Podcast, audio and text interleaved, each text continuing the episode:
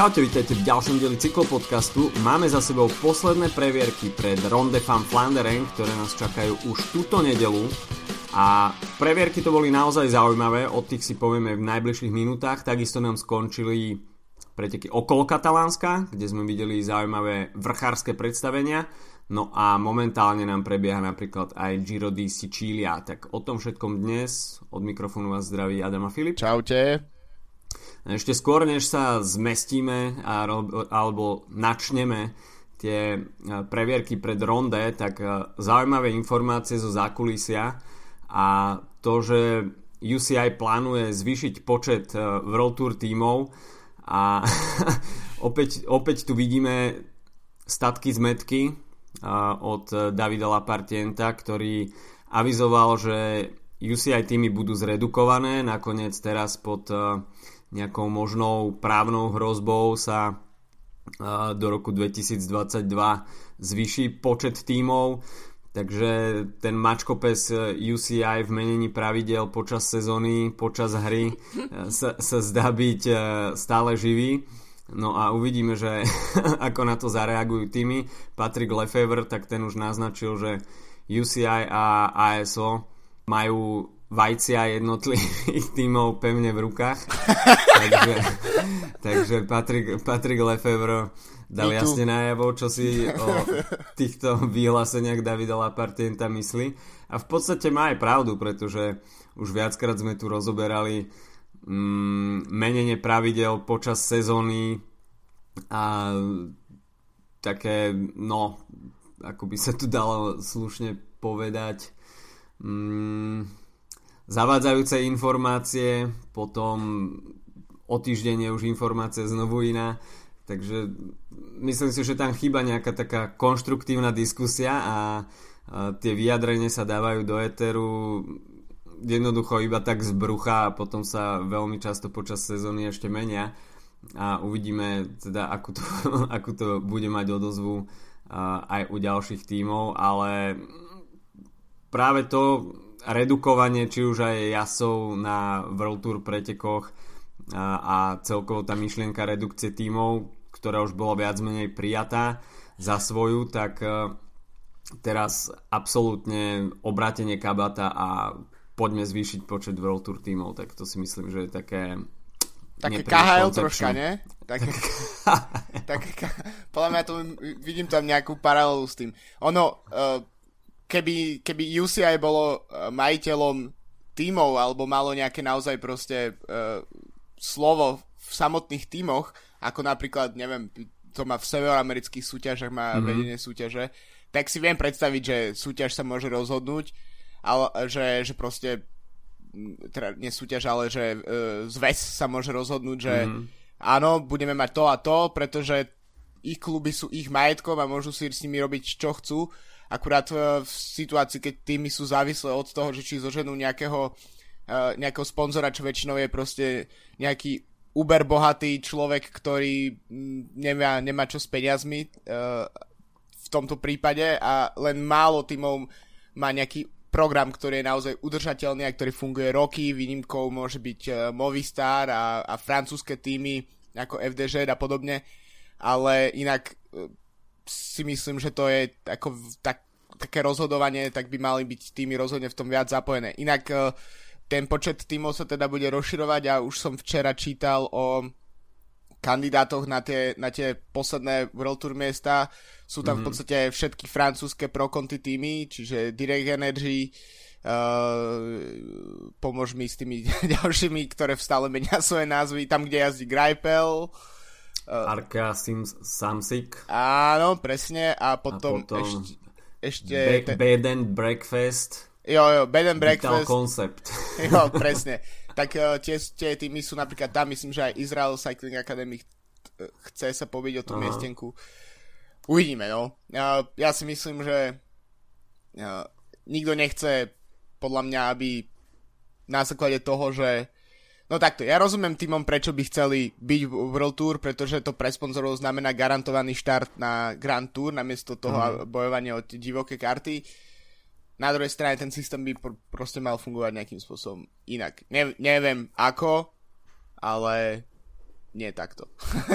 Mne sa celkom páči tá myšlienka mm, toho bodového rebríčka. Jednoducho po vzore nejakých, uh, dajme tomu, kolektívnych športov, ligová tabulka, poslední, poslední dvaja vypadávajú a môže ich nahradiť niekto z prokontinentálnych tímov, ktorý si podá prihlášku do World Tour a bude v tom bodovaní World Tour na prvom mieste, dajme tomu. Na druhej strane, eh, keď si to tak vezmeš, tak eh, v situácii, že máš tým, ktorému sa jednu sezónu nedarí a spadne mm. z World Tour uh, nižšie, tak to de facto môže znamenať koniec týmu, pretože sa sponzor rozhodne, OK, tak nemám istotu štartu na Tour de France, tak uh, sa mi pre mňa sa neoplatí investovať proste x miliónov do tohto týmu, keď nemám garantované to, že proste uh, budem na, tom naj, na tej najväčšej cyklistickej scéne bude môj, moje logo prezentované, namiesto toho pôjdem na preteky okolo Slovenska a Turecka a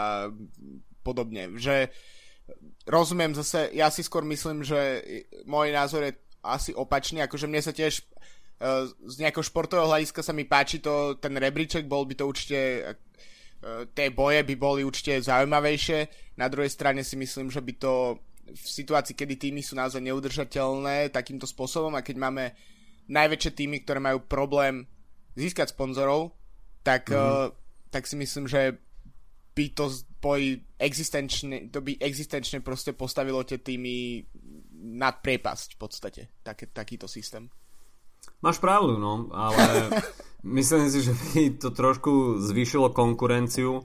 To určite. A No je to taká dvoj, dvojsečná zbraň samozrejme. Na jednej strane by sa to možno zatraktívnilo, na druhej strane vysel by tam ten nebezpečný otáznik nad zánikom týmu, pretože sponzory jednoducho nemajú záujem uh, pri nejakej slabšej sezóne a zostupe do tej nižšej ligy sponzorovať ďalej tým, to je jasná vec. Ale neviem, neviem si predstaviť momentálne nejaký iný spravodlivejší model, Eh, ktorý by dokázal posunúť ten tým, ktorý, dajme tomu, nemá dlhodobo výsledky do tej druhej ligy, pretože už aj v minulosti sme videli, že udelovanie licencií tak eh, sú tam nejaké športové kritériá, finančné kritériá a nejaké etické kritériá, ktoré niektoré týmy jednoducho veľmi ťažko splňajú, ale tú hm. licenciu rok čo rok dostávajú a na druhej strane nedostanú ju týmy, ktoré možno aj v rámci tých etických kritérií sú na tom oveľa lepšie. Tak e, je to také napováženie, no, že kde je tá hranica tej objektivity, že aký systém je objektívny pri udelovaní licencií, či sú to proste financie, stabilita týmu, alebo výsledky, alebo jednoducho kredibilita toho týmu, imič toho týmu. Ťažko povedať. To je otázka na UCI, nech si to rieši Lapartien a jeho kamoši a Patrick Lefevre nech to v pohode komentuje. Takže Lapartien, Lapartien, keď to počúvaš, tak sa skúsi inšpirovať našimi skvelými radami. Moc sme ti nepomohli, ale nevadí. Dobre, poďme do Katalánska.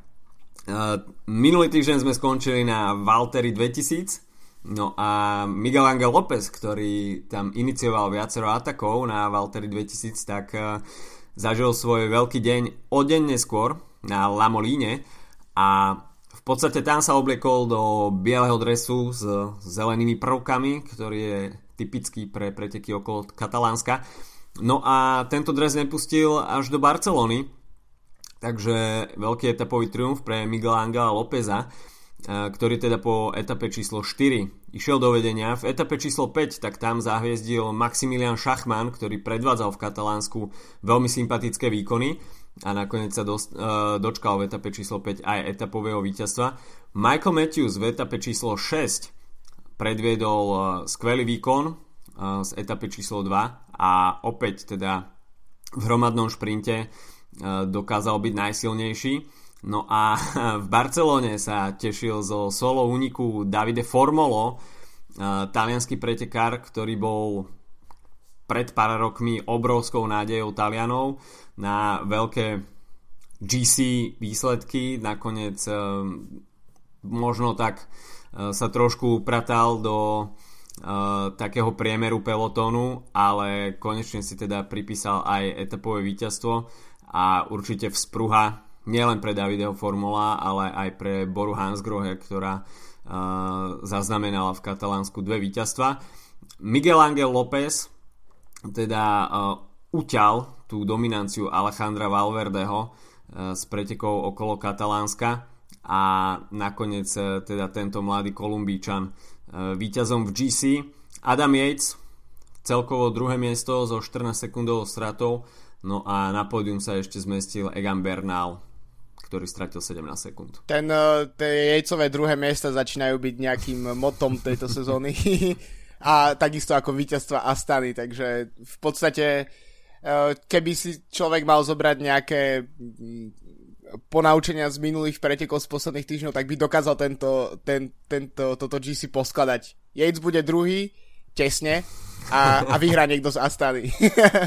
Každopádne uh, Yates sa tam v poslednej etape snažil trocha doťahovať, myslím si, že tam uh, uh, boli, boli nejaké snahy, ale nakoniec tých 14 sekúnd ostalo 14 sekundami a teda López ukazuje, že Astana, okrem toho, že vyhráva vľavo vpravo, tak uh, má naozaj solidného jazda na, na GC, na Grand Tour a uvidíme, no. Na, myslím, že López štartuje na Žire, kde by ho mm-hmm. mohol pochovať viac kilometrov časov, časoviek a špeciálne s tým, že bude tam štartovať Roglič s Dumolanom, od ktorých očakávame, že takýmto jazdcom budú nadelovať minúty v tých časokárskych kilometroch. Ale ak bude dostatočne odvážny v kopcoch, tak si myslím, že to môže veľmi zamotať to, čo od tohto jazda uvidíme túto sezónu. Už minulú sezónu skončil dvakrát na bedni na Grand Tour, takže myslím si, že od Lopesa naozaj, od Supermana Lopesa Supermana Lópeza. Môžeme očakávať veci. Mimochodom to jeho etapové víťazstvo v Katalánsku bolo po dlhých 11 dňoch. Ach bože. Strádania. čo si Asana dovolila 11 dní nedvíhať ruky nad hlavu, tak to bolo naozaj vykúpenie pre vína, ktorý už určite bol veľmi nervózny. OK, takže toľko e, preteky okolo Katalánska, no a mohli by sme sa vrhnúť na E, tú flámskú porciu, ktorá začala v piatok pretekmi E3 Bing Bang Classic, teda E3 Harelbeke. Uh, plagát sme si už spomínali minulý týždeň, takže no a kto bol teda uh, tým človekom, ktorý poboskal toho žabiaka, tak to bol uh, Zdenek Štybár, ktorý sa dočkal po Omlop Head Newsblad uh, druhej veľkej jarnej klasiky, ktorá spadla na jeho konto. Nebolo to zadarmo, ale obrovskú prácu pre neho spravil Bob Jungels, ktorému sa môže poďakovať za to, že v tej stihacej skupine mohol šetriť nohy a nakoniec si mohol do, dovoliť v posledných dvoch kilometroch dva ataky a ešte mať dosť síl aj na víťazstvo v tom šprinte tejto selektívnej skupinky. Tak Jungels bol fakt silný. Chvíľu to podľa mňa keď sme sa bavili počas pretekov, tak, uh, tak som sa ťa pýtal, že, že či to Jungels môže udržať. Ty si mi napísal, že podľa teba to Jungels má už vo vrecku. Mm. Uh, takže nakoniec to stíhanie tej skupiny bolo uh, bolo vlastne príliš silné, ale bol to ukážkový scenár toho, ako by to malo fungovať. Máš mimoriadne silného jazda v úniku, ktorý by teoreticky to mohol dotiahnuť do konca a potom v skupine máš ďalšieho jazda, ktorý už vyhral klasiku túto sezónu ktorý môže sa pokojne voziť proste na, na kolesách uh, tej skupiny, šetriť energiu a zatiaľ čo Fanavemat a spol musia ťahať, tak on sa môže pokojne vyvážať a takto Štýbar naozaj excelentne to zužitkoval. No ale v podstate e, je to spôsob, akým sa dá nájsť nejaký, nejaká, nejaká spojitosť napríklad s minulým rokom, kedy vyhral Niky Terpstra. Myslím si, mm-hmm. že mhm. po odchode Terpstru je Štýbar naozaj v pozícii teraz takého toho veterána, ktorý dokáže tie, tie skúsenosti a možno aj tie roky, možno trocha také, keď tie víťazstva neprichádzali tak často, tak, tak ich zúžitkovať a tým, že má absolútne bezchybný tým, ktorý vyhráva v podstate všetko, tak uh, sa otvárajú dvere. Si myslím, že určite Štýbar musí byť uh, na ronde a špeciálne na Paríž Rube určite medzi, v najúžšom okruhu favoritov. Ale musím naozaj ešte raz vyzdvihnúť Jungelsa, ktorý podľa mňa je Uh, neviem, či sa to dá tak na, dá nazvať, ale je v podstate objavom podľa mňa tejto jarnej sezóny, pretože mm. po rokoch samozrejme to jazdec, ktorý, uh, ktorý, ktorý, ktorého poznáme, nie je to žiaden nováčik, uh, takisto vyhral uh, etapu na okolo Slovenska, takže vtedy sa zapísal do srdc celého sveta, ktorý si ho všimol svet. Ale... Nebolo to Liež Basen Liež, bola to etapa na okolo Slovenska. On vyhral tu ten prolog, nie? V, v Poprade, myslím. Uh, Alebo áno, nie? áno, áno. No, no tak to je Poprade. presne... Uh, nie, ale tak naozaj uh, Jungels po rokoch vyskúšal jarné klasiky a naozaj má táto jeho úloha toho toho jazda, ktorý tam vystrelí do toho samostatného úniku a potom uh, Quickstep môže sa pokoji vzadu proste dať dohromady a, a vymyslieť taktiku, ktorá bude vyťazná, alebo je tam ešte stále šanca, že Jungels to dotiahne do tak je podľa mňa momentálne nepostrádateľná a jeden z kľúčových elementov, prečo sa Quickstepu tak darí. Takže myslím si, že Jungels naozaj e, klobúk dole túto sezónu pred jazdcom, ktorý, od ktorého podľa mňa nikto možno s výnimkou Lefebvreho nečakal, že bude mať také predispozície na to, že bude uh, zvládať úplne v pohode jarné klasiky takýmto spôsobom. Áno, pred pár mesiacmi bol vlastne taká najväčšia nádej Quickstepu ešte predtým, ako to naplno rozbavil Enric Mas na GC výsledky a skôr sa s ním rátalo do celkového poradia buď na týždňových etapách alebo na Grand Tour Samozrejme, k tomu boli pridané Ardeny, ale to, že bude hviezdiť aj na kockových klasikách, tak ehm, to si myslím, že nebolo úplne s týmto rátané v jeho palmares, ale budíš, túto sezónu naozaj ukazuje, že je na kockách veľmi silný a stáva sa takým špecialistom na skoré hmm. úniky, ktoré vlastne dokáže potiahnuť až do samotného záveru, z čoho samozrejme ťaží celá zvyšná zostava Quickstepu. No a Zdenek Štýbar, tak e, ten sa jednoducho zviezol na tejto vlne, samozrejme to nejak neznižuje jeho výkon, ale opäť e, to gro toho úspechu Zdenka Štýbara je založené na tej perfektnej uh, stratégii Quickstepu, ktorú predviedli aj v týchto pretekoch. Mimochodom, neviem, čo sa hmíri v hlavách ostatných jazdcov tímov, keď uh, púšťajú Jungelsa neustále do týchto útokov, pretože hm. toto nebol prvý útok, ktorý predviedol túto sezónu. A jednoducho tými už musia vedieť, že Jungels je v takýchto situáciách veľmi silný. A dá sa povedať, že preteky za pretekmi vidíme Jungelsa stále vpredu. A je teda len otázkou času, že kedy mu to opäť vyjde na nejaký solo únik.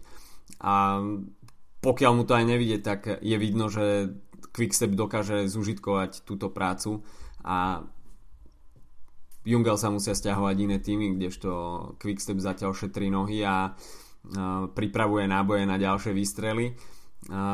tentokrát si to zlizla štvorica Wout van Aert, Greg van Avermaet a respektíve trojca a Alberto Bettiol a ktorí museli stíhať osamoteného Jungelsa, vôbec to nemali jednoduché, pretože Jungels má veľký dízlový časovkársky motor. No a Zdenek Štýbar, tak ten si mohol zatiaľ oklepkávať nohy a uťahovať tretry. Uh, Wout van Aert však e, predviedol opäť veľmi sympatický výkon a nebol to teda jediný cyklokrosársky highlight týždňa, k tomu sa ešte dostaneme, ale dokázal v šprinte potom e, poraziť napríklad e, aj Grega Van Avermeta, ktorý býva veľmi silný v záverečných šprintoch po 200 km.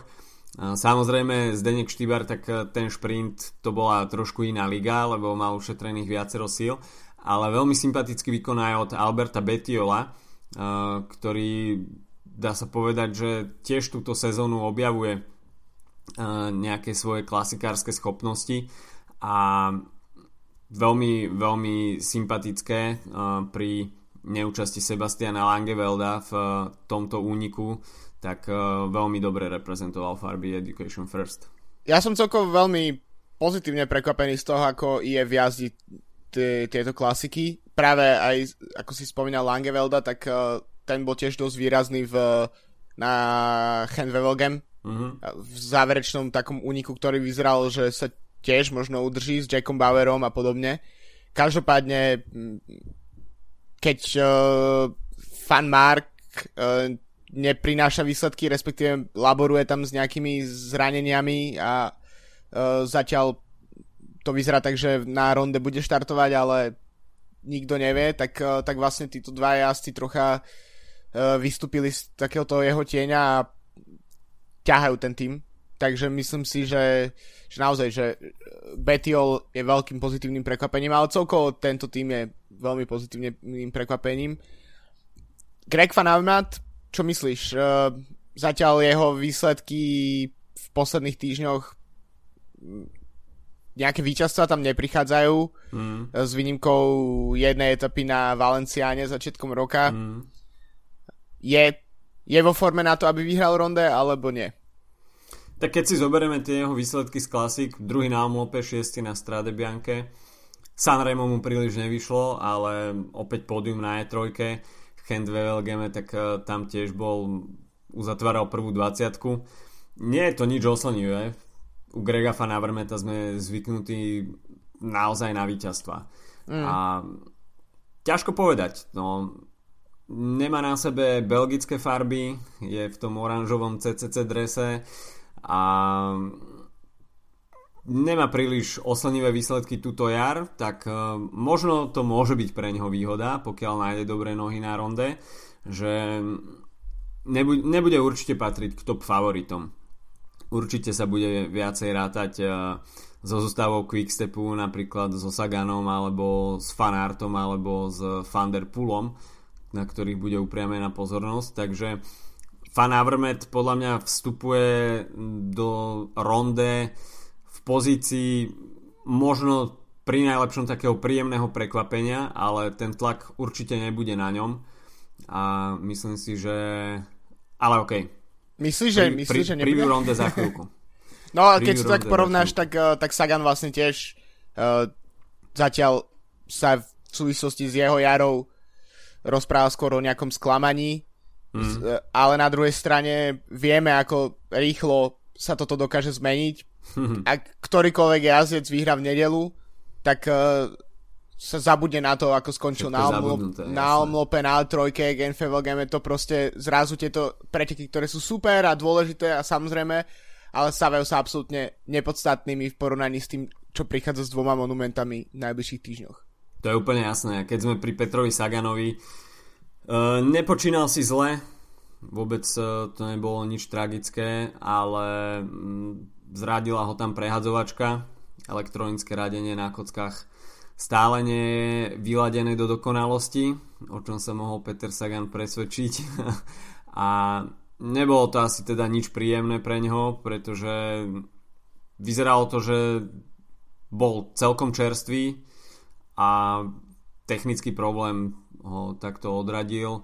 Eh, je z toho síce výsledok v top 20, ale to samozrejme nič nerieši na pridaní nejakej pohode, nejakej pohody a ale tiež to môže byť voda na mlyn pre Petra Sagana, nebudú na ňo kladené nejaké obrovské očakávania.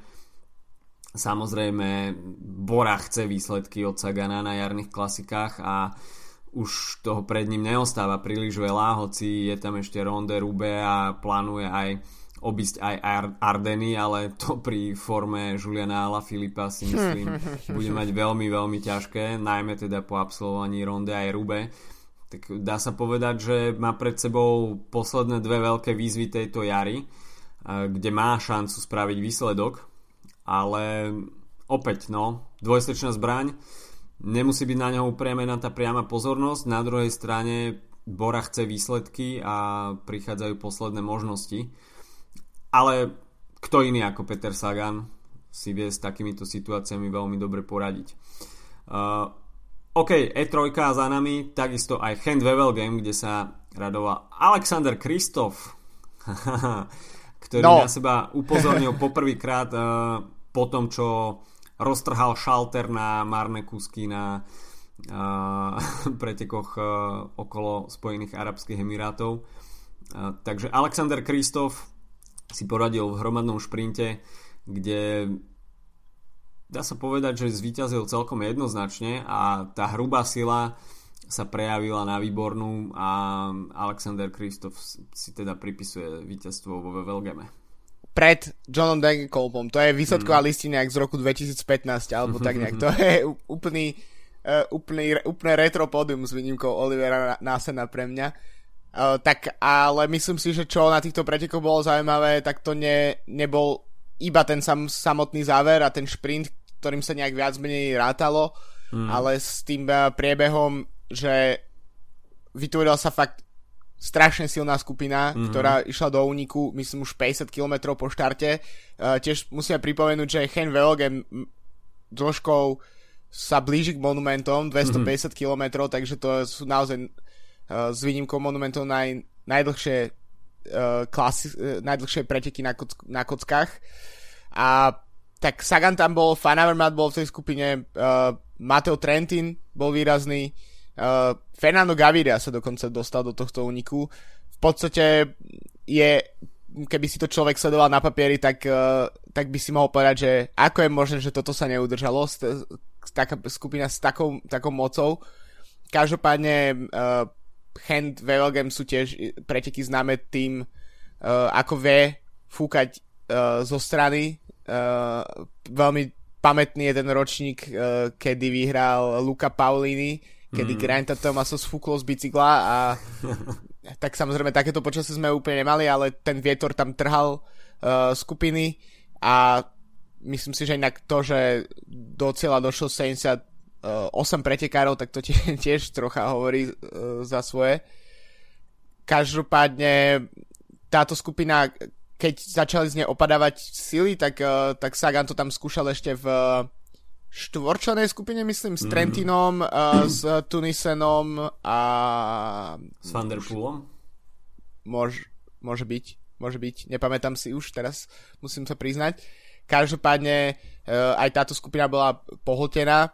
No a čo sa týka toho záverečného šprintu, tak myslím, že uh, najviac sa pripisuje to víťazstvo Kristofovi v podstate Gavirovi, ktorý sa s Kristofom dohodol mm-hmm. počas pretekov, že, Gavi, že na to nemá ten, tu, takže v podstate si, tá, si tie pozície vymenili a ale zatiaľ čo šprintery a šprinterské týmy, špeciálne Quickstep, uh, tak si vybral práve Gavirové koleso ako najsilnejšieho šprintera v poli pravdepodobne a, a keď Gavira odpadol, tak zrazu uh, zostal Viviany úplne zavretý a práve po mne najväčší favorit týchto pretekov tak skončil až na 19. mieste.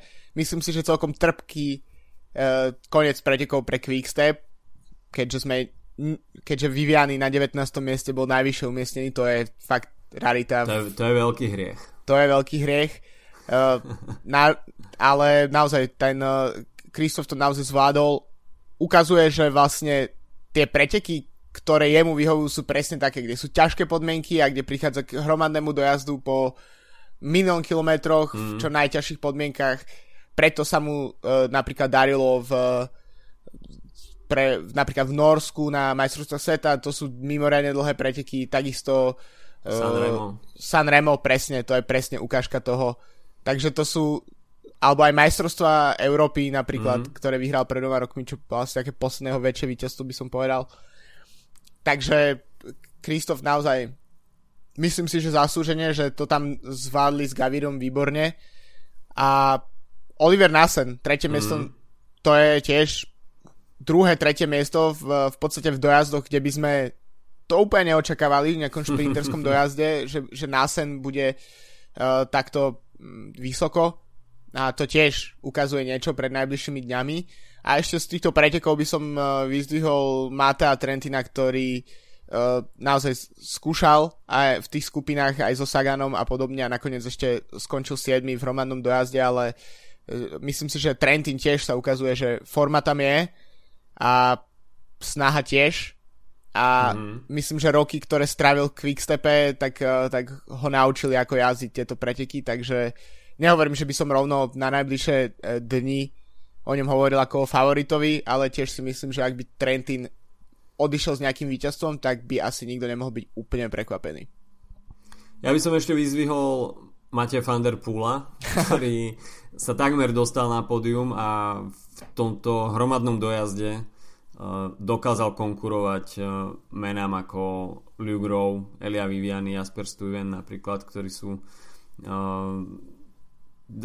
aj Greg Van Avermaet, dajme tomu. Myslím si, že uh, máte Van Der Poel, máte Van Der Poel a stále možno považovať za nováčika na ceste a dokázal sa takmer vyšverať na pódium v takejto konkurencii. Čo mu však nevyšlo na Gent Wevelgem, tak to si vynahradil aj s úrokmi na Dwarsdorf Flanderen, ktoré sme mali možnosť vidieť včera a bola to tá posledná previerka pred eh, Ronde.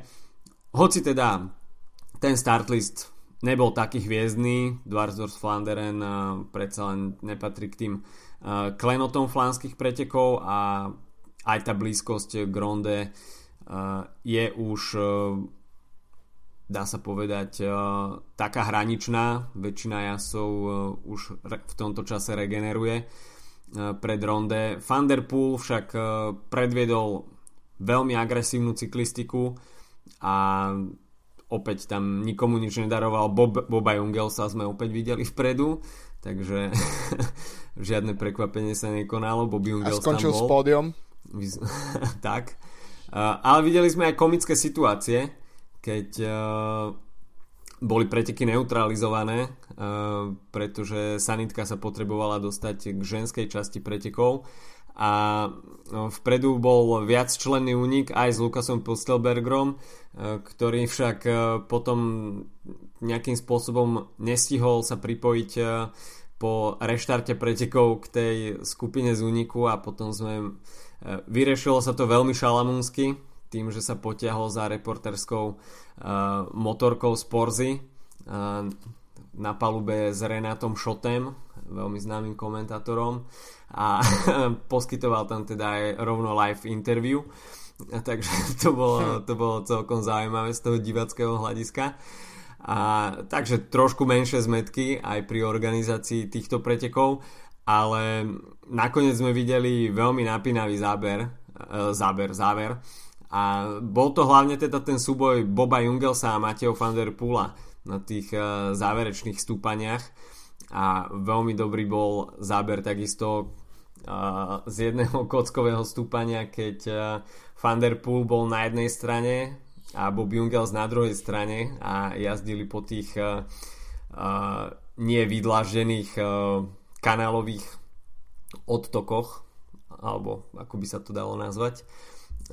A bol to taký súboj titanov dá sa povedať v týchto pretekoch Van Der Poel nakoniec veľmi jednoznačný v šprinte pred Antoním Turgisom z Direct Energy, ktorý tam nakoniec na cieľovej páske treskal, sklamaný do riaditok, ale na Van Der jednoducho nemal nárok.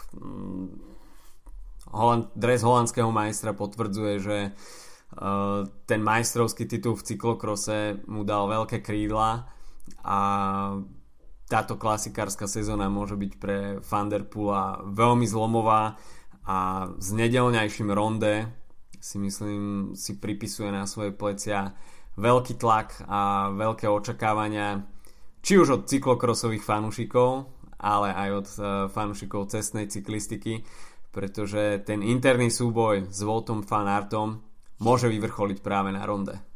To by bolo naozaj zaujímavé, keby títo dvaja si to, si to rozdali tak uh, Van Der Poel je v podstate v takej situácii, akom bol fanár minulú sezónu, teda jazdí za pro Conti tým uh, na divoké karty na týchto pretekoch. Uh, ja si myslím, že ten tlak určite tam nejaký bude, ale treba si pamätať, že Van Der Poel je Holandian, mm. čiže samozrejme to je tiež cyklistický národ, ale myslím si, že uh, fanart určite na jeho pleciach je väčší tlak, pretože predsa len belgické preteky holandský tým, ale, ale belgický jazdec. Takže myslím si, že Van Der Poel má samozrejme ešte v porovnaní s Fanartom výhodu toho, že jazdí práve za Pro Conti tým, čiže uh, fan, od Fanarta sa už očakávajú viaké veci. Zatiaľ čo Van Der Poel je ako keby v takom skúšobnom režime a práve po mňa až v 2021 teda po tej olympiáde, mm-hmm. ktorú chce vyhrať uh, v mountainbikoch, tak, uh, tak bude môcť očakávať, že to bude jeho taký trvalý prechod na, na cestu, kde už tedy budeme môcť očakávať od neho nejaké výsledky. Ale je to určite veľké víťazstvo. Je to druhé víťazstvo z, v priebehu dvoch týždňov po, mhm. po francúzskom Grand Prix de Denain, čo bola údajne, ja som teda tieto preteky nevidel, ale údajne je to také malé paríž rube Uh, takže to tiež niečo ukazuje. Takisto štvrté miesto na Hen Wevelgem po tak chaotických a ťažkých pretekoch tiež hovorí za, za seba. Takže som naozaj zvedavý, ako si poradí na, na ronde. Predsa Monument je v, ešte v inej lige ako, ako Dvarsdorf Flanderen samozrejme. To, to rozhodne áno. Van však ukazuje, že je vo veľkej pohode, takisto v jednom z rozhovorov uviedol, že na otázku, že či je pred eh, pretekmi jarných klasik nervózny, tak uh, aká nervozita, nikdy nie je nervózny, takže veľké sebevedomie a je to vnúk uh, Raimonda Pulidora. Presne tak. a jeho otec Adri je takisto veľká hviezda, ktorá, zvíťa, ktorá dominovala aj na uh, kockových klasikách Takže tie gény máte Thunderpool rozhodne zaprie. Ešte predtým, než sa pustíme do preview ronde, tak uh, Giro di Sicilia uh, momentálne prebieha na Sicílii nové preteky, ktoré boli tento rok zaradené do kalendára. Uh, neteší, neteší sa však zatiaľ veľkému záujmu World Tour tímov a v startliste máme možnosť vidieť iba tým Spojených Arabských Emirátov ale na svoje si určite prídu talianské prokontinentálne týmy a kontinentálne týmy, ale takisto tam vidíme účasť aj Vanti Group Gobert alebo Israel Cycling Academy, Delco Marcel, Gazprom Roosevelt. Na Sicílii čaká jazdco, čakajú jazdcov 4 etapy, no a kopcami sa vôbec nebude šetriť. Vyvrcholí to celé etape číslo 4 na Etne a čo bude veľmi zaujímavý súboj, ktorý pozná, tento profil poznáme aj z Giro d'Italia. A medzi hlavné tie GC mená patrí Jules Martin, Jan Polanč, Fausto Masnada, Brandon McNulty uh, z Rally Cycling. Takže uvidíme, ako sa uchytí tento nový talianský podnik. Rozhodne dobrá informácia, že viacero takýchto podujatí sa etabluje v Taliansku, ktoré v posledných rokoch tak trošku stagnovalo. E, známym faktom, že Taliani nemajú svoj World Tour tým a takže aspoň takouto cestou sa mm, UCI a takisto aj talianské organizátori e, snažia trošku nakopnúť tú taliansku cyklistiku, aby sa vrátila do tých e, čias slávy dávno minulej, hm. a, ktorú momentálne živí iba pár jazdcov. Ja by som ešte odskočil z Talianska uh, späť do Belgicka. Dávno sme tam neboli. Uh, pretože ešte sme dlžní pár výsledkov z uh, ženskej cyklistiky. Uh, keď sme nahrávali minulý týždeň, tak akurát prebiehal druhý z troch fiktívnych dní Depane. Uh, teda ženská verzia pretekov, ktoré vyhrala Kirsten Wild, čiže približne mesiac potom, čo ovládla velodrom v Polsku na majstrovstvách sveta a odnesol si, myslím, dva alebo tri duhové dresy, rozhodne nie si štyri medaile, tak, uh, tak uh, už hviezdi na ceste a po uh, Depane vyhrala aj na Hen Wevelgem. No a včera na Dvarsdorf Flanderen zase si prvé víťazstvo uh, na kockách od uh, odchodu zo Sunwebu pripísala Ellen van Dijk z nového týmu Trek Segafredo, ako inak, ako s polminútovým náskokom v úniku pred uh, Marteou Bastanelli, bývalou majsterkou sveta, ktorá má tiež vynikajúcu sezónu. A v najbližších pretekoch bude rozhodne tiež patriť k favoritom, keďže napríklad v ženskej verzii pretekov si pamätáme, že na ronde sa končili aj hromadným dojazdom, kedy napríklad vyhral Corinne Rivera dva, dva mm-hmm. roky dozadu. Takže uh, nemo, nemôžeme vlastne, čo sa týka ronde, úplne to brať jednak jednej k mužským, takže m, mm, toľko zatiaľ z ženskej, ženského pelotónu. No a poďme sa naplno vrhnúť na preview Ronde van Flanderen. Uh, veľký vrchol, uh, druhý monument sezóny. neviem, či treba Ronde nejako špeciálne predstavovať. Slovenskí fanúšikovia ho poznajú takisto dobre, pretože svoj rok slávy tam zažil aj Peter Sagan v roku 2016 a dá sa povedať, že tam tak naplno preťal to prekliatie dúhového dresu hm. pretože v Odenarde finišoval v drese svetového šampióna.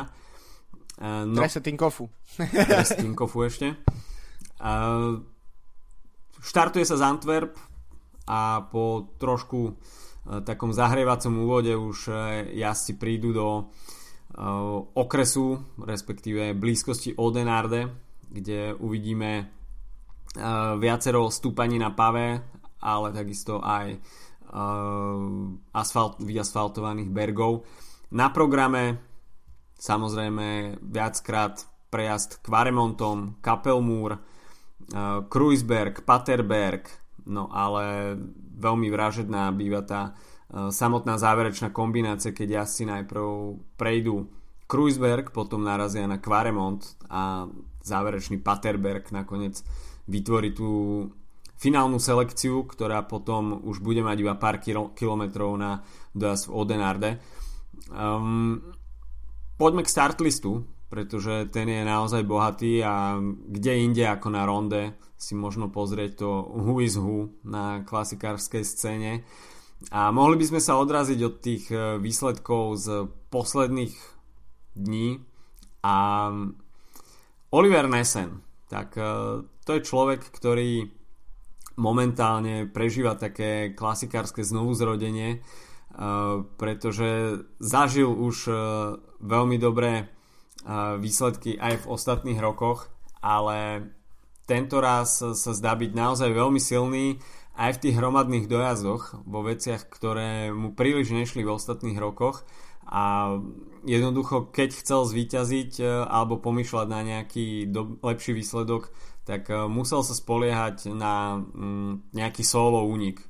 A tento raz vidíme, že jednoducho tá jeho šprinterská forma je veľmi dobrá a pokiaľ by prišlo k nejakému selektívnemu záveru, tak uh, dovolím si tvrdiť, že by bol konkurenceschopný napríklad aj Petrovi Saganovi. No, alebo Fanovi Matovi určite. Akože uh, počul som rozhovor s s uh, Nasenom, ktorý povedal, že vlastne sám nevedel, že dokáže šprintovať a pretože si to jednoducho nemal veľmi kde vyskúšať, tak uh, celé roky bol v tom, že to nie je jeho parketa, no ale teraz keď niekto skončí tretí na uh, uh, Sanreme, druhý? Tretí? Uh, na podu Sanrema a, tre, a tretí na Chem čo boli v podstate dlhé roky šprinterské klasiky, tak eh, to ukazuje tú silu. A myslím si, že od Násena už nejaký čas očakávame 2-3 sezóny nejaký veľký výsledok. Práve pred dvoma rokmi, myslím, keď došlo k tomu pádu uh, Sagana mm-hmm. uh, s Fanalmatom a s Násenom, tak uh, vtedy naozaj bol podľa mňa Násen v životnej forme to bol ročník, kedy vyhral Gilbert, tak uh, uvidíme, no. Je samozrejme trocha uh, iné rozprávať o Násenovi ako členovi až Desert, kde nemôže sa jednoducho spoliehať na taký podporný tým a ako už v podstate ani ako Sagan, ktorý má o dosť silnejší tým na, na klasiky ako, ako Násen, ale je to jazdec, ktorý jazdí v týme, ktorý pre ktorý je kľúčový cieľ vyhrať Tour de France s Romanom Bardetom. Mm. Takže možno ten tlak tam možno nie je až taký silný. Na druhej strane, ako sme už hovorili, je to Belgičan, takže očakávania od Belgičanov vždy budú veľké. Myslím, že taký napríklad Sepp van Mark, ktorý teda je tiež na start liste, by o tom mohol rozprávať a myslím mm-hmm. si, že to možno tiež jeden z dôvodov, prečo napríklad Fan Mark v priebehu rokov uh, nepriniesol možno až také výsledky, ako sa od neho čakalo. K fan Markovi sa ešte dostaneme, ale v, tom rebríčku favoritov určite následuje uh, Quickstep, ktorý je možno ešte vyššie nad Násenom. A v zostave teda s Ivom Lampertom, Filipom Gilbertom, Bobom Jungelsom, Miliom Casem, Timom Declerkom, Florianom Senešalom a teda hlavne so Zdenkom Štýbarom, ktorý by mohol tretím triumfom na jarných klasikách práve na ronde konečne dominovať aj v monumente. Filip Gilbert, ako si už spomínal, ronde už vyhral a Yves Lampert je takisto vo veľmi dobrej forme, hoci v ostatných pretekoch sa pohybuje skôr v tej druhej stíhacej skupine, ešte sme ho nevideli v nejakom výraznejšom úniku. Bobby Jungels, tak ten môže naozaj aj na ronde zohrať veľmi zaujímavú úlohu takej nejakej volávky a pustiť sa do zaujímavého úniku, e, po ktorom by mohli asi Quickstepu opäť šetriť silami. Ale Filip Gilbert takisto ešte výsledkovo mlčí túto sezónu, tak uvidíme, že či Patrick Lefevre opäť staví na Zdenka Štýbara, alebo sa opäť uh, trošku karty premiešajú a vznikne z toho nejaký nebezpečný koktejl Quickstepu s nejakým iným menom. Tak uh, ja vidím v Quickstepe štyroch jazdcov, ktorí môžu vyhrať tieto preteky, takže myslím si, že to hovorí za všetko. Ale Štýbar uh, by mal byť so súčasnou formou a keď si ešte vezmeme to, že napríklad uh, Terpstra minulý rok vyhral E3 a následne vyhral Ronde, mm. tak ak by sme toto brali ako nejaký vzorec, tak teoreticky to čaká na Štybara. Takisto o E3 sa rozpráva ako v podstate mini Ronde mm-hmm. a je to tak ako hlavná príprava, aj keď samozrejme aj uh, Hen Fevelgen pada do tejto kategórie prípravných pretekov, ale E3 má profil, ktorý je viac podobný teda tomu, čo sa, čo sa deje na, na ronde. Takže Quickstep, samozrejme Quickstep musí vyhrať. Uh, iné týmy, možno Fan Avemat a Sagan sú v podobnej situácii ako Quickstep, že to je jednoducho akékoľvek iné umiestnenie u nich uh, je v podstate sklamaním, ale všetci ostatní v podstate môžu len prekvapiť v tejto konkurencii, podľa mňa. Aj dokonca aj Násen, dokonca aj Násen aj, a, a podobní jazdci, akože, ktorí sú fakt silní. Jasné. Uh, jazdec, ktorý však bude slovenských fanúšikov zaujímať najviac, tak to je rozhodne Peter Juraj. Sagan v zostave týmu Bory Hansgrohe, ktorá nastúpi na ronde trošku v oklieštenej zostave, pretože vypadáva Jempy Drucker, ktorý uh, po páde na Dvarsdorf Flanderen, respektíve na Handwevelgem, uh, si zlomil stavec a chvíľu tam bol, tak sa mi zdá, že aj v bezvedomí. Uh, takže Jumpy Drucker odstavený z ronde, klasikárska sezóna sa pre neho skončila. Čo však možno otvorí dvierka pre Juraja Sagana ako ďalšieho domestika pre svojho mladšieho brata. Bora však s veľmi vycibrenou klasikárskou zostavou osvedčený Markus Burghardt, ktorý vie potiahnuť Takisto aj Daniel Os, Lukas Postelberger sa ukazoval veľmi dobre, no a Macej Bodnár, tak to, je, to bude pomocník hlavne do tých prvých kilometrov.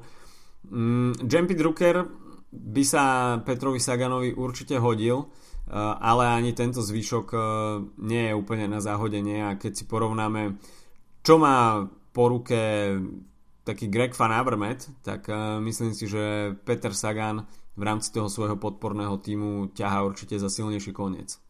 Určite, tak myslím si, že to je jedna z tých tém uh, eh, CCC týmu túto sezónu, že ten tým jednoducho nie je až tak silný, nie je až tak skúsený, špeciálne po tom, čo pán Avemat strávil roky v BMC, ktorý mal naozaj skutočne silnú tú zostavu a takisto tá, ten tým vynikajúco spolu spolupracoval na v podstate kdekoľvek, čo bolo vidieť aj na, na ich úspechoch v tímových časovkách napríklad.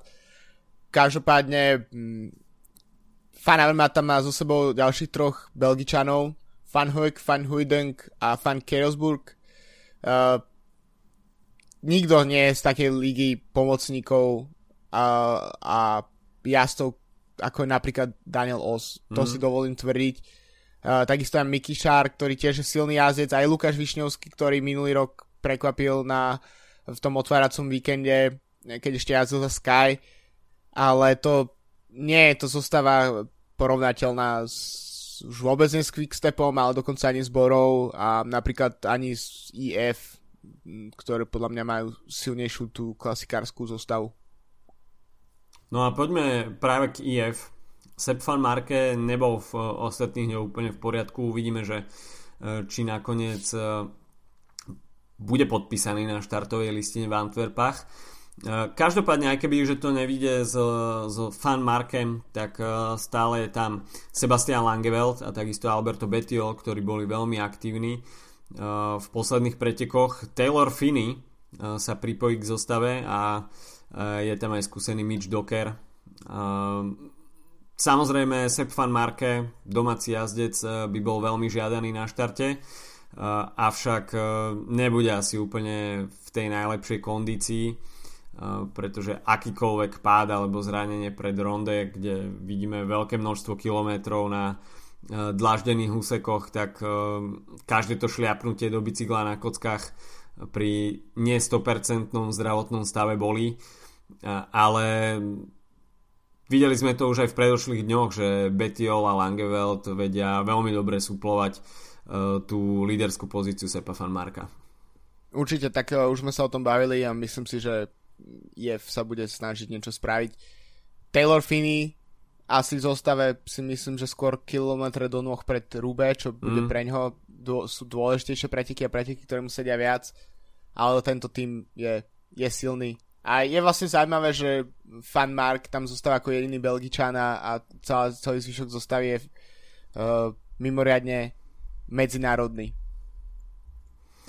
Pristavil by som sa teraz pri týme Sky a Gianni Moscon sa ukázal na, v posledných dňoch, že uh, takisto mu uh, nie je forma v ostatných dňoch cudzia a bude určite patriť k ľuďom, ktorí budú chcieť miešať karty na uh, páve úsekoch, respektíve na kockovaných úsekoch.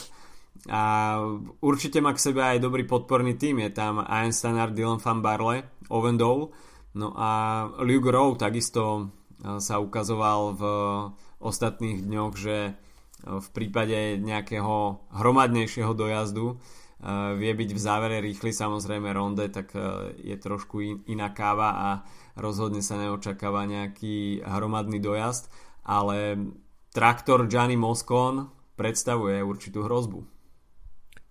Oh, nie, nie, nie. nie. Nie. Dylan Van Barrel, OK.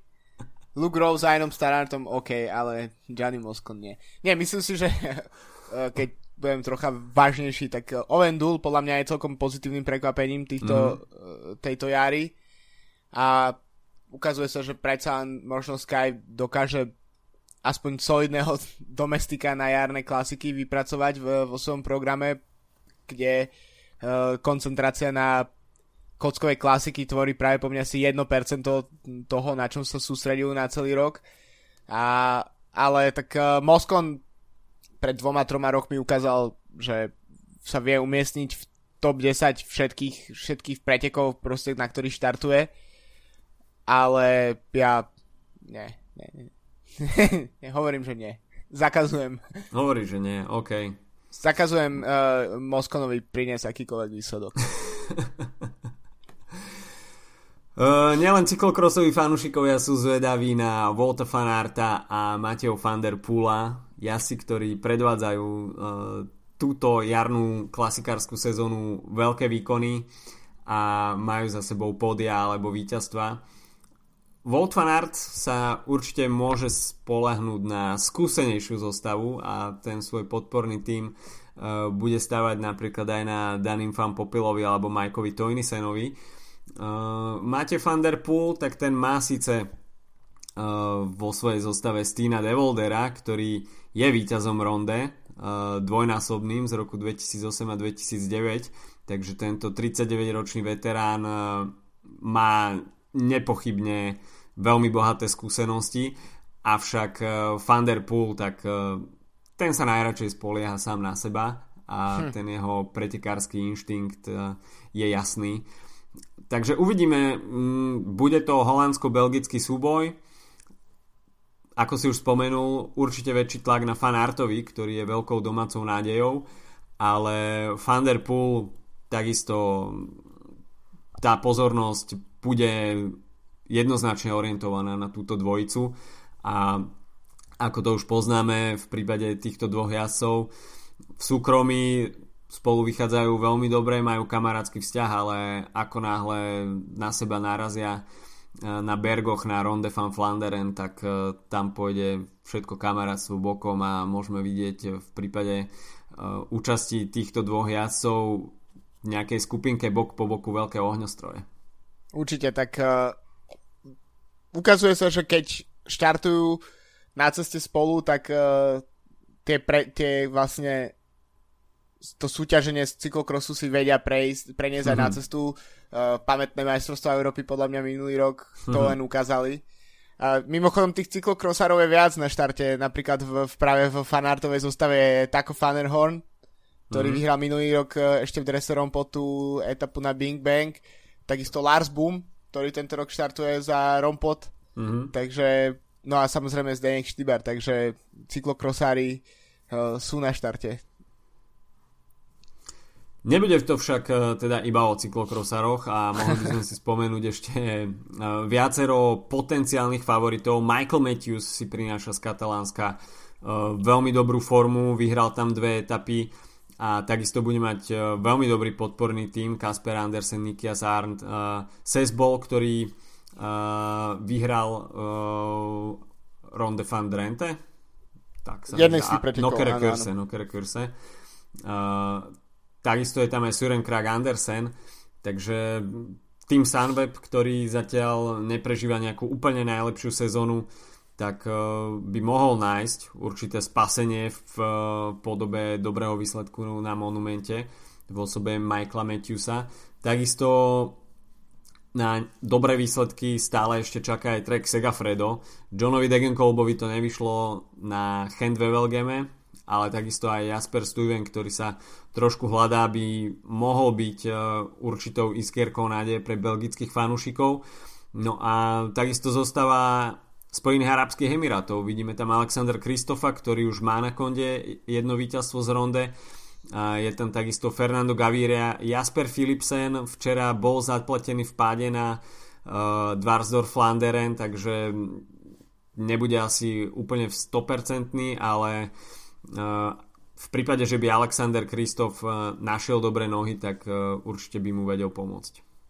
Mimochodom, Philipson je podľa mňa jazdec, ktorý možno vyťaží z toho, z toho očakávania, ktoré uh, všetci majú na Vuta Fanarta ako budúcnosť belgickej cyklistiky, pretože je to tiež veľký talent, ktorý už tento rok stihol vyhrať jednu etapu na Down Under po diskvalifikácii Caleba Juena. Mm-hmm. Každopádne možno práve ten tieň toho mu môže pomôcť, pretože takto v pozadí sa môže postupne vypracovať. Ja si myslím, že od Philipsena ešte môžeme čakať veľké veci. Ešte na sekundu by som sa vrátil k treku, lebo uh, zabudol si spomenúť Maca Pedersena, ktorý okay. minulý rok skončil na, na, bo, na, na uh, bedni. Uh-huh. A takisto Edward Tunsa, ktorý tiež je takým jazdcom z Belgická, ktorého sa už roky očakáva nejaký väčší výsledok a po jednej sezóne s, so Sunwebom uh, ukončil predčasne zmluvu a vrátil sa do treku, čo je taký celkom zaujímavý ťah z jeho strany. Uh, ale uvidíme, no, či, či, či trek prekoná aj všetky tie ich mechanické problémy, ktoré mali a, a celkovo niečo s tým týmom proste uh, nefungovalo. Teraz myslím, že ten uh, Degenkol po výsledok môže ten tým nejakým spôsobom posunúť a nakopnúť. Zostáva Dimension Data, Edvald Boasson Hagen, takisto Michal Valgren môže byť nebezpečná. Takisto Mitchelton Scott, tam má už spomínaného Matea Trentina, ale takisto Luku Mezgeča, Chrisa Jula Jensena. Koho sme ešte nespomínali? Lotto Soudal, tiež Beno Jens Kukeleir, takisto Tim Valens, to môže byť zostava. Takisto Vieš, koho sme nespomínali? Minuloročného víťaza, Niky Terpstra. OK, Direct Energy. jasné. Takže uh, Direct Energy podľa mňa inak uh, samozrejme, myslím si, že môžeme polemizovať, či Terpstrovi ublížil ten prechod z Quickstepu do Direct Energy, ale zatiaľ sa ukazuje celkom silný v tých pretekoch, aj na uh, Henveloge mal uh, taký pokus o samostatný únik, ale celková jeho zostava je, vie sa postaviť dopredu pretekov a stiahovať mm. a podobne, čo je čo možno sme od Direct Energy úplne neočakávali, takže myslím si, že Terpstru určite netreba, uh, netreba na ňo zabúdať, pretože môže, môže prekvapiť.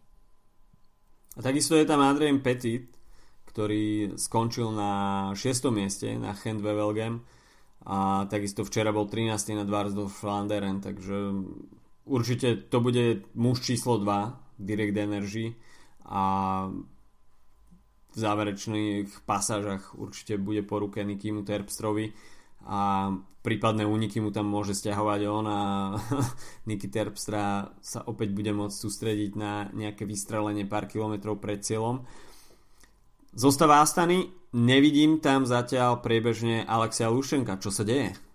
Uh, neviem, neviem, neviem, ale myslím, že uh, napriek informáciám z repového videu od Astany, kde sa spomína Lušenko na dlážobných kockách, tak si myslím, že to je jazdec, ktorý sa uh, chce viac sústrediť asi na Ardeny, takže si myslím, že uh, Astana bude musieť získať tohto víkendové víťazstvo niekde inde a myslím, že na ronde to asi zostave s Davidom Balerinim a s Lorencom de Vresom, ktorý mimochodom je najdôležitejším mužom za tak. týmto videom, tak neviem, nakoľko bude konkurencieschopná. Na druhej strane Magnus Kort Nielsen je v zostave. Uh, tiež už niekoľkrát prekvapil rôznymi výsledkami, takže by som bral jeho asi ako lídra tohto týmu. Môže byť, môže byť. Uh, Alejandro Valverde, na toho sme si zabudli. Mm, hoci teda nepatrí on k nejakým kockovým špecialistom, neviem, či nejde vôbec o jeho prvú účasť na Myslím, ronde a, a rovno v duhovom drese. No uvidíme. Peter Sagan takisto vyhral v duhovom drese. Uvidíme, či to predvedie Alejandro Valverde. Myslím si, že nebude patriť k úplným top favoritom Včera veľmi sympatický výkon od Nelsona Oliveiru, ktorého na Dwarsdor zastavil defekt a bol tam v solo úniku. Takže skôr si myslím, že Nelson Oliveira bude asi tým ťahuňom zostavy Movistaru, ale každopádne duhový dres na ronde je vždy veľmi dobrým ťahakom, špeciálne teda v prípade Alejandra Valverdeho. OK, takže je čas typnúť si víťaza Uh, Štibar. OK. Dobre. Mm, samozrejme v Quickstepe je viacero mien, ale Áno.